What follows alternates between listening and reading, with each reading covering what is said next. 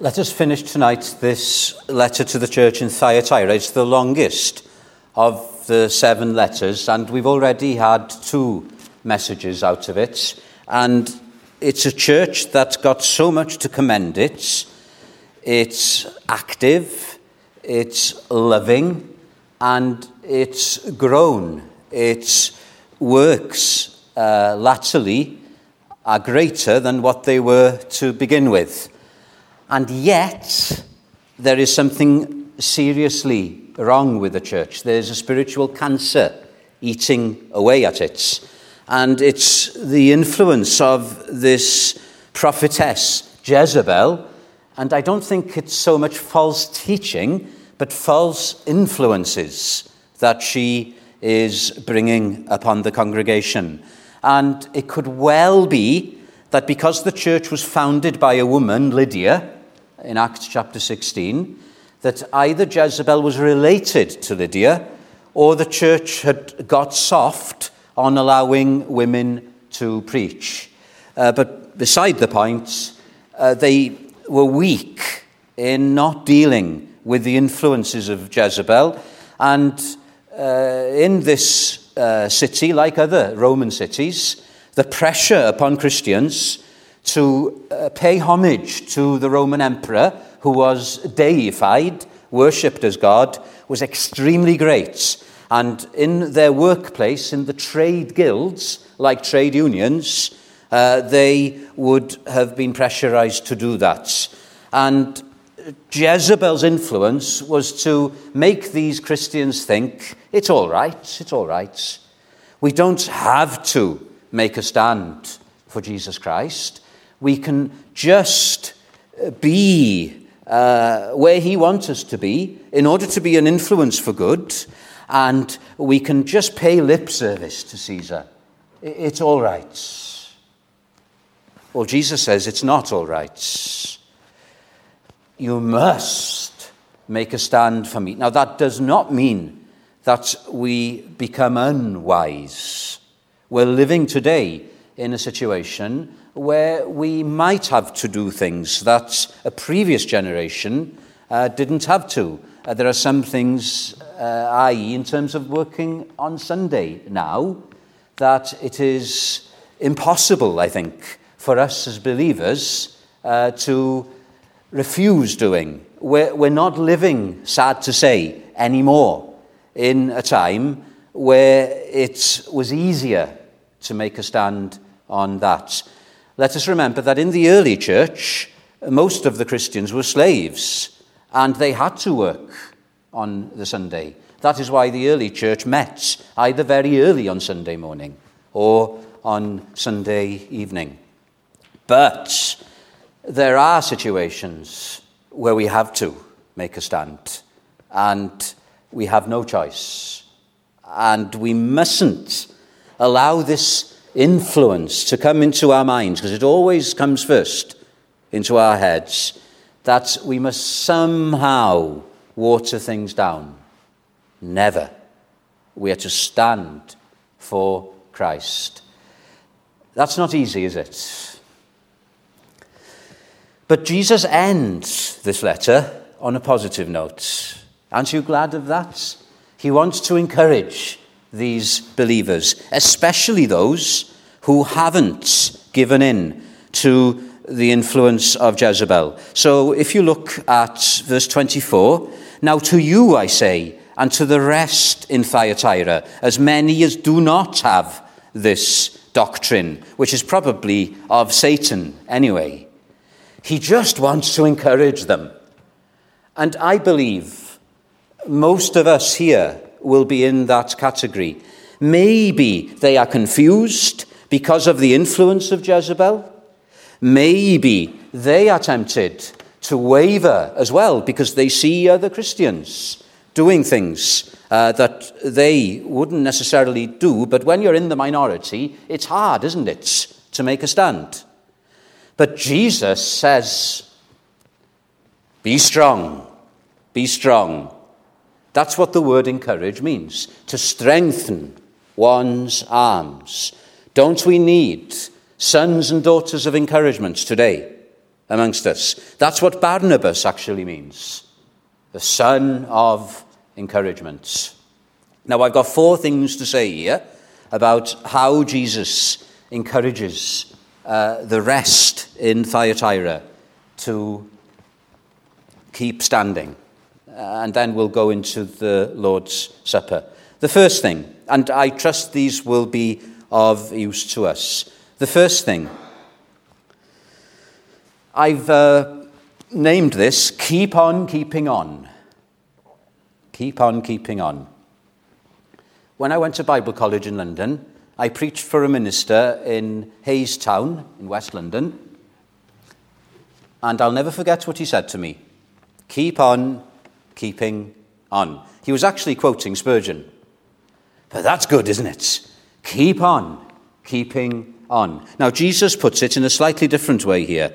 Verse 25 Hold fast. Hold fast. What does that mean? Grip. Hang on in there. That, that's what we sometimes say to people who are struggling. Hang on in there. Is it Job who said, I'm hanging on by the skin of my teeth? Hang on. Keep on being faithful.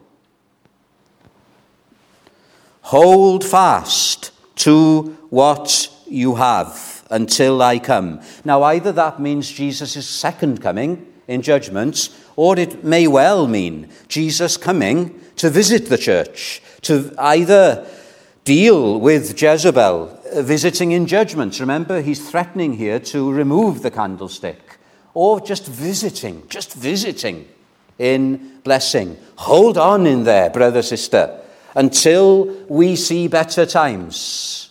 Now, then, how can I do that? What do I need to hold on to?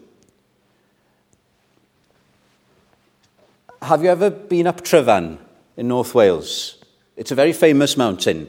It's rock. Tryfan is all rock. There are famous photos of it. If you ever find yourself going up Tryfan, you'll find yourself in some scary places. But you know what? You, it's all right. It's Tryfan. The rock is honest if there is such a thing. It's solid. So when you put your hand on a Tryfan handhold, it won't let you down. When you put your foot in a Tryfan foothold, you won't slip. Haven't we got something even more reliable to hold on to? The Word of God. This is a foundation that does not move. Whatever the times we find ourselves in hasn't affected the scriptures, is it? Truth unchanged, unchanging. Thy word is truth. And specifically, I am the truth. Hold on to Jesus Christ as he's revealed in his word, even if you're just touching the hem of his garments, like that poor woman. Uh, this is what Derek Thomas says here. In days of confusion and pressure to conform one way or another, we are to live by the standards of the revealed Word of God, and no more, no more. This is all we need to hold on to. I believe you see that some of these in Thyatira, because of the compromises of Jezebel, they were afraid of that, so they were overreacting then and adding all sorts of rules to the Word of God. But that's just as bad because that's taking us away from Christ. Just as Jezebel was distracting people from Christ, so man made rules take our eyes off Jesus. What we've got to do is focus Look unto Jesus, the author and finisher of our faith. Look to his promises. Uh, I'm going through this year, I never used it before, Spurgeon. Uh, not morning and evening, but Spurgeon's checkbook of the Bank of Faith. Have you ever used that? I can highly recommend it. For each day, he gives a promise from the Word of God. And it's true, isn't it? Sometimes that keeps you going. It's as if you're literally holding on to that promise. And it keeps you throughout the day. What wonderful things the promises of the Word of God are. I can understand the hymnist saying, I'm standing on the promises. I can understand Bunyan's pilgrim sinking in the slough of despond and not knowing where to turn, and then being instructed to put his feet on the stone steps of the promises. Praise God. We are holding on to somebody who is strong, who is reliable, and who is revealed to us in something that will never change. And there's something else here as well. Still thinking of keep on keeping on. Uh, Jesus says, I will put on you no other burden. Isn't that precious? I'm not a harsh taskmaster.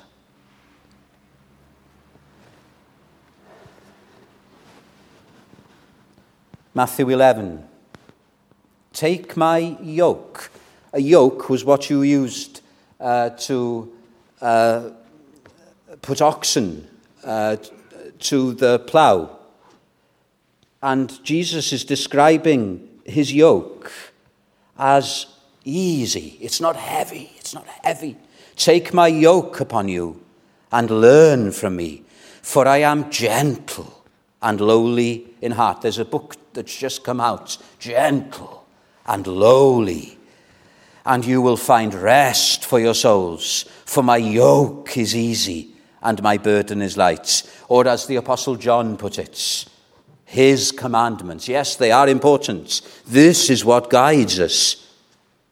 They're not heavy, though, they're not grievous. Aren't you glad of that?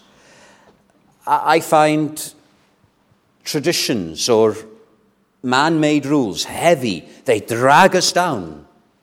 But the Word of God lifts us up. It's healthy, as it were, a soul refreshing view of Jesus in His Word. Jesus is a reasonable and mild teacher and generous beyond all expectation says Phillips, a Presbyterian commentator. Generous. Doesn't that inspire us? If you've got a generous, inspiring teacher. I didn't have a piano teacher like that, you know. That's why I stopped learning the piano. Whenever I made a mistake, she had this pencil and she would hit me on my knuckles. It hurts. She put me off. She wasn't generous, she was hard. In university, we had a brilliant, inspiring lecturer. And do you know what he lectured on? Soils. Not an inspiring subject, is it? Soils. But boy, he made us love soils. Haven't we got a Saviour who's inspiring, who's gentle, who's generous, who whispers in your ear and mine when we feel like giving up, hold on in there. Because it's not even your grip on me that matters in the end, but my grip of grace on you. So that's the first thing that encourages us. Keep on, keeping on. Hold on. And then there is a second word of encouragement here overcome, overcome. Let me just read the verse. He who, verse 26, overcomes and keeps my works until the end. We've already looked at overcoming in the other letters, but briefly, how do I overcome? How do I become somebody instead of uh, somebody who gets beaten down by circumstances? How do I become somebody who overcomes the obstacles? This is what John says. This is the victory that overcomes the world. Even our faith, our faith. We're back to Christ, aren't we? We're back to the word of Christ. Faith in his promises. That's what enables us to overcome. I've quoted often from Douglas Kelly's commentary on Revelation. You may disagree with his interpretations, but he's spot on in his sentiments. This is how he puts it The human idea of overcoming is to look within, to look to self, and say, I am strong, and I can do anything I want to. No, the Bible says, that's not how God's overcomer uh, speaks. We look away from self, that's faith, and we look up to Jesus. I am weak, but thou art mighty. Hold me with thy powerful hand. The world's weakest people can become victorious overcomers by simple faith, Kelly says. Faith as one of the English Puritans said, is like an eye looking out to someone close for help. Faith. Uh, let me read. Uh, we were looking at Jephthah on Wednesday nights, and he was a loser in terms of his background. A loser, but by faith he became strong. And this is how uh, the writer to the Hebrews puts it in that hall of fame of the heroes of the faith. Hebrews 11, in the middle of verse 34, I think. It's through faith, out of great weakness, these people were made strong. Don't you feel like that? It's weakness. Everything about us is weakness. Look at yourself.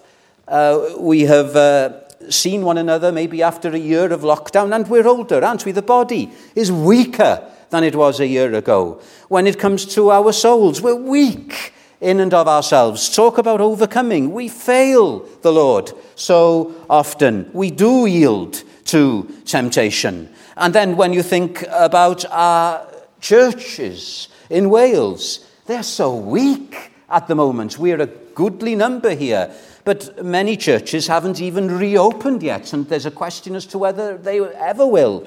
Weakness is all around. And in terms of the effect that we're having on society, we're only scratching the surface, if that. Weakness, that is all we're seeing. Weak, weak, weak. What does faith do? Faith doesn't look at that. Faith looks up.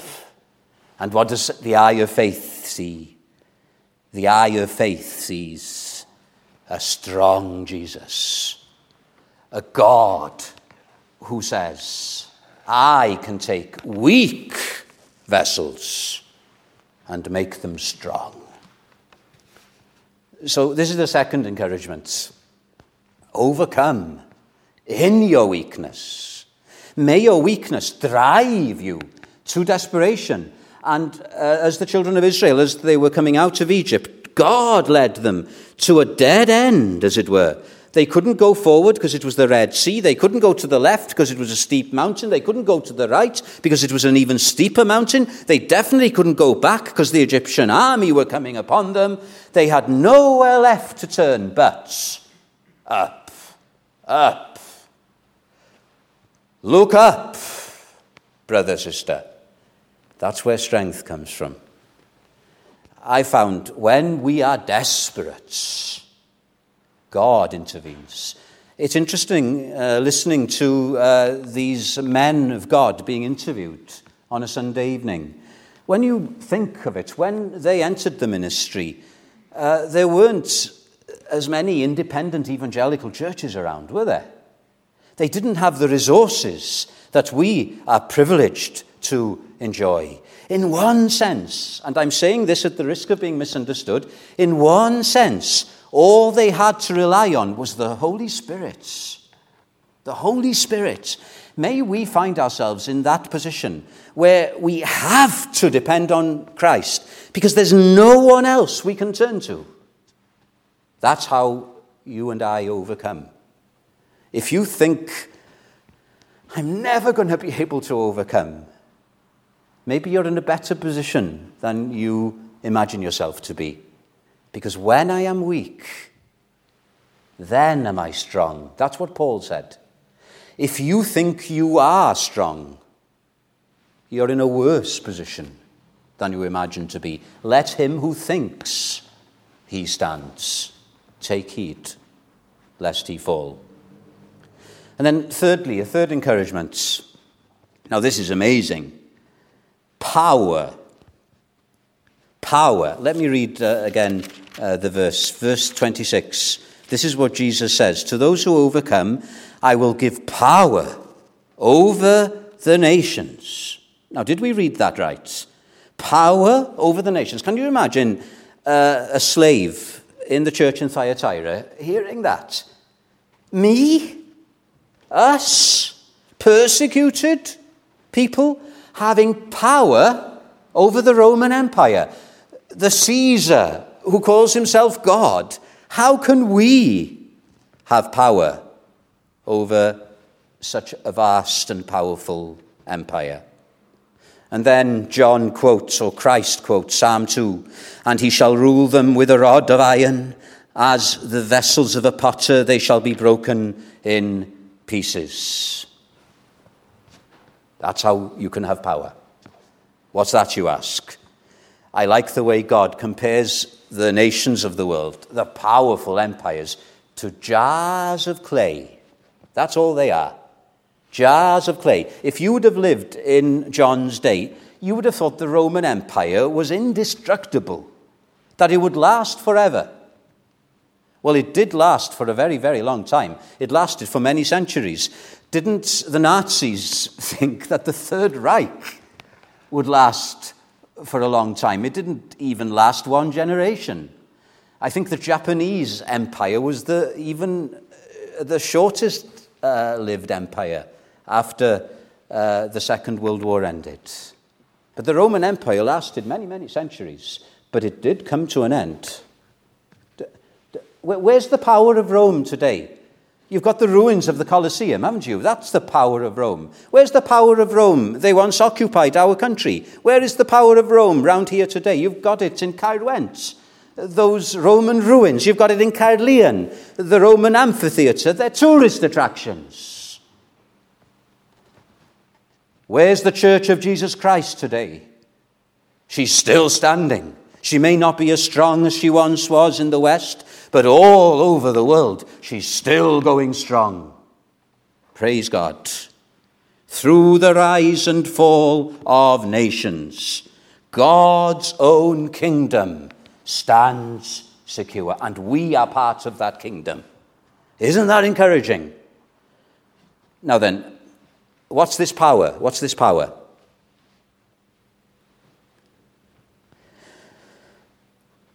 We will one day judge the nations. Paul writes to the Corinthians because they were taking each other to court to deal with personal disagreements. And he says, 1 Corinthians 6, Do you not know? Don't you realize that one day the saints, that's us, shall judge the world. How can you behave like that amongst one another? You're going to judge the world one day. Don't you even realize, he says, that we shall judge angels? Now, I can't get my mind around that, but it's true.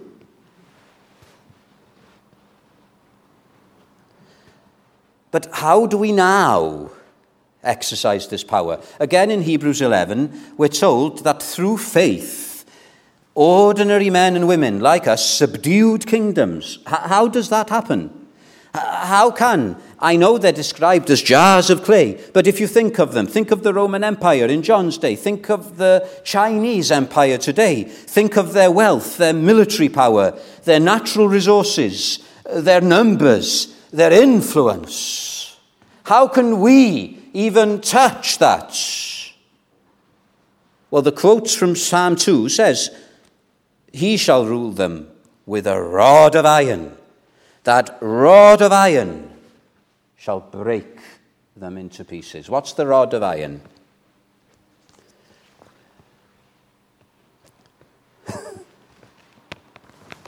the word.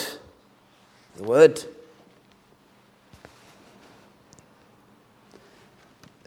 These ordinary Christians who were persecuted when these letters were written, in a century or so, were going to turn the Roman world upside down. How did they do it? They didn't have money, they didn't have resources, they didn't have influence. They had the gospel and they had the spirits coming upon the word. That's all they had. And then, once they had influence and money and buildings and resources, what happened? They lost the power. They lost the power.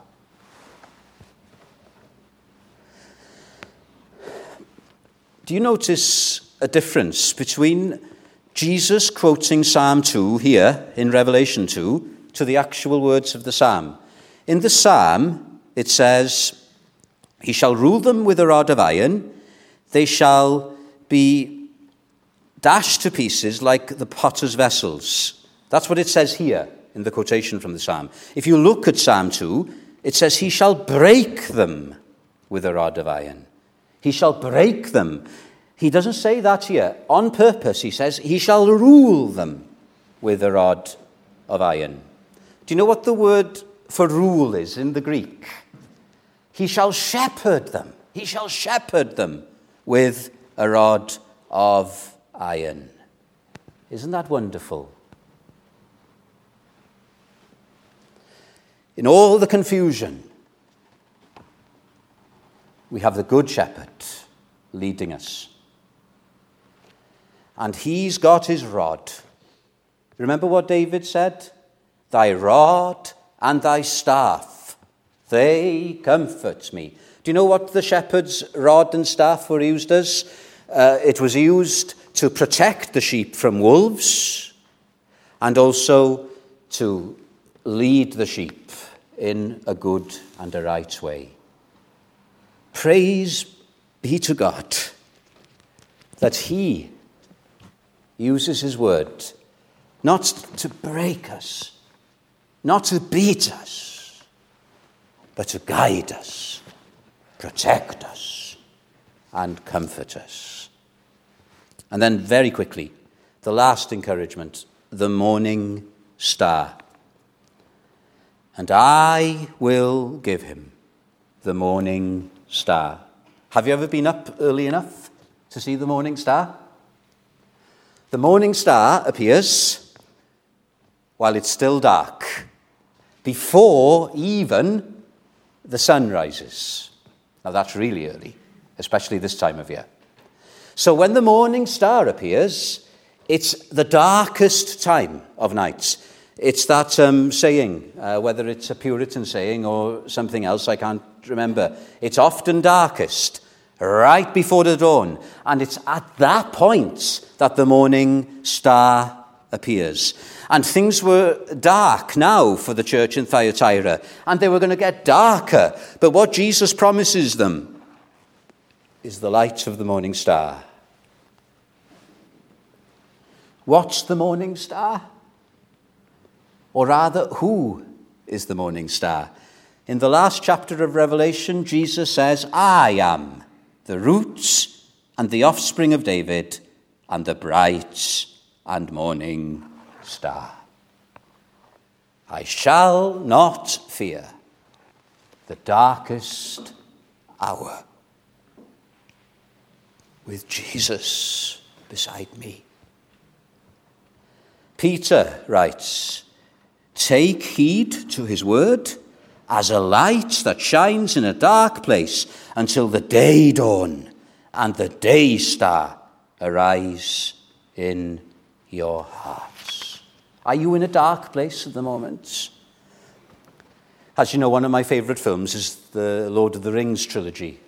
And Frodo Baggins, towards the end of the story, as he and Sam are getting into Mordor, they've climbed the staircase of Cirith Ungol and they have got themselves into a trap, into the nest of this spider, Shelob. Shelob's lair. A dangerous, dark place. And Frodo is without Sam, and he's in danger of his life. Shelob is coming after him. But Frodo's got something. He was given it by Galadriel. Galadriel gave to Frodo, the, these are the words, I find them quite moving. I give you, Frodo Baggins of the Shire, the light of Eärendil, our most beloved star. May it be a light for you in dark places when all other lights go out. Now, how much more have we got the light of the world in Jesus Christ, far greater than the light of Eärendil? When all of the lights are going out, and sometimes as believers we find ourselves in such position, He is still with us, the morning star. Aren't you glad of that? And you know what? The more you look into his face in such times, the more you are transformed. Uh, I know Maureen quotes this verse quite often from Proverbs The path of the just is as the shining light that shineth more and more unto the perfect day. So as we go through this world, we don't know how long is left for us, but we do know that ahead at some point is a dark valley, the valley of the shadow of death. And yet, even then, we will fear no evil, because our shepherd and his rod and his staff will be with us, and we will have his light with us, and we will cross that valley, and we will get to the sunlit uplands of paradise, and there we shall shine. The righteous shall shine as the sun. Oh, my friends, the best is yet to come. Let's finish there. I just want to quote a hymn. We're going to sing it at the end. Why should I sorrow more? I trust a Saviour slain, and safe beneath his sheltering cross, unmoved I shall remain. Let Satan, let Jezebel, and the world now rage, or now allure. The promises in Christ are made, immutable, they don't change, and sure. And what have I got to do? All that remains for me is but to love and sing. I know we can't sing in the building here, but we can sing in our hearts, and we can sing when we get outside, and you can sing at home to your heart's content. All that remains for me is but to love and sing and wait until the angels come to bear me to the King. And one day, we're going to be there we will all have to leave the stage one day, isn't it? Uh, poignant that John Blanchard, who was only interviewed uh, a few weeks ago, uh, not long after that, he was taken into hospital. And he's left the stage, he's left the stage. And now he's home. And one day we'll be home, we'll be home. And in the meantime, we have so much to encourage us. And may we do what Christ is saying to these Christians in Thyatira, whatever the pressure may be, because he is such a wonderful shepherd for his name. Now we're going to sing A Pilgrim in a Desert Land. I chose this hymn because of the verse Come, uh, fire of light, pillar of cloud by day. I dare not take a step unless thou show the way. So let us stand and sing in our hearts.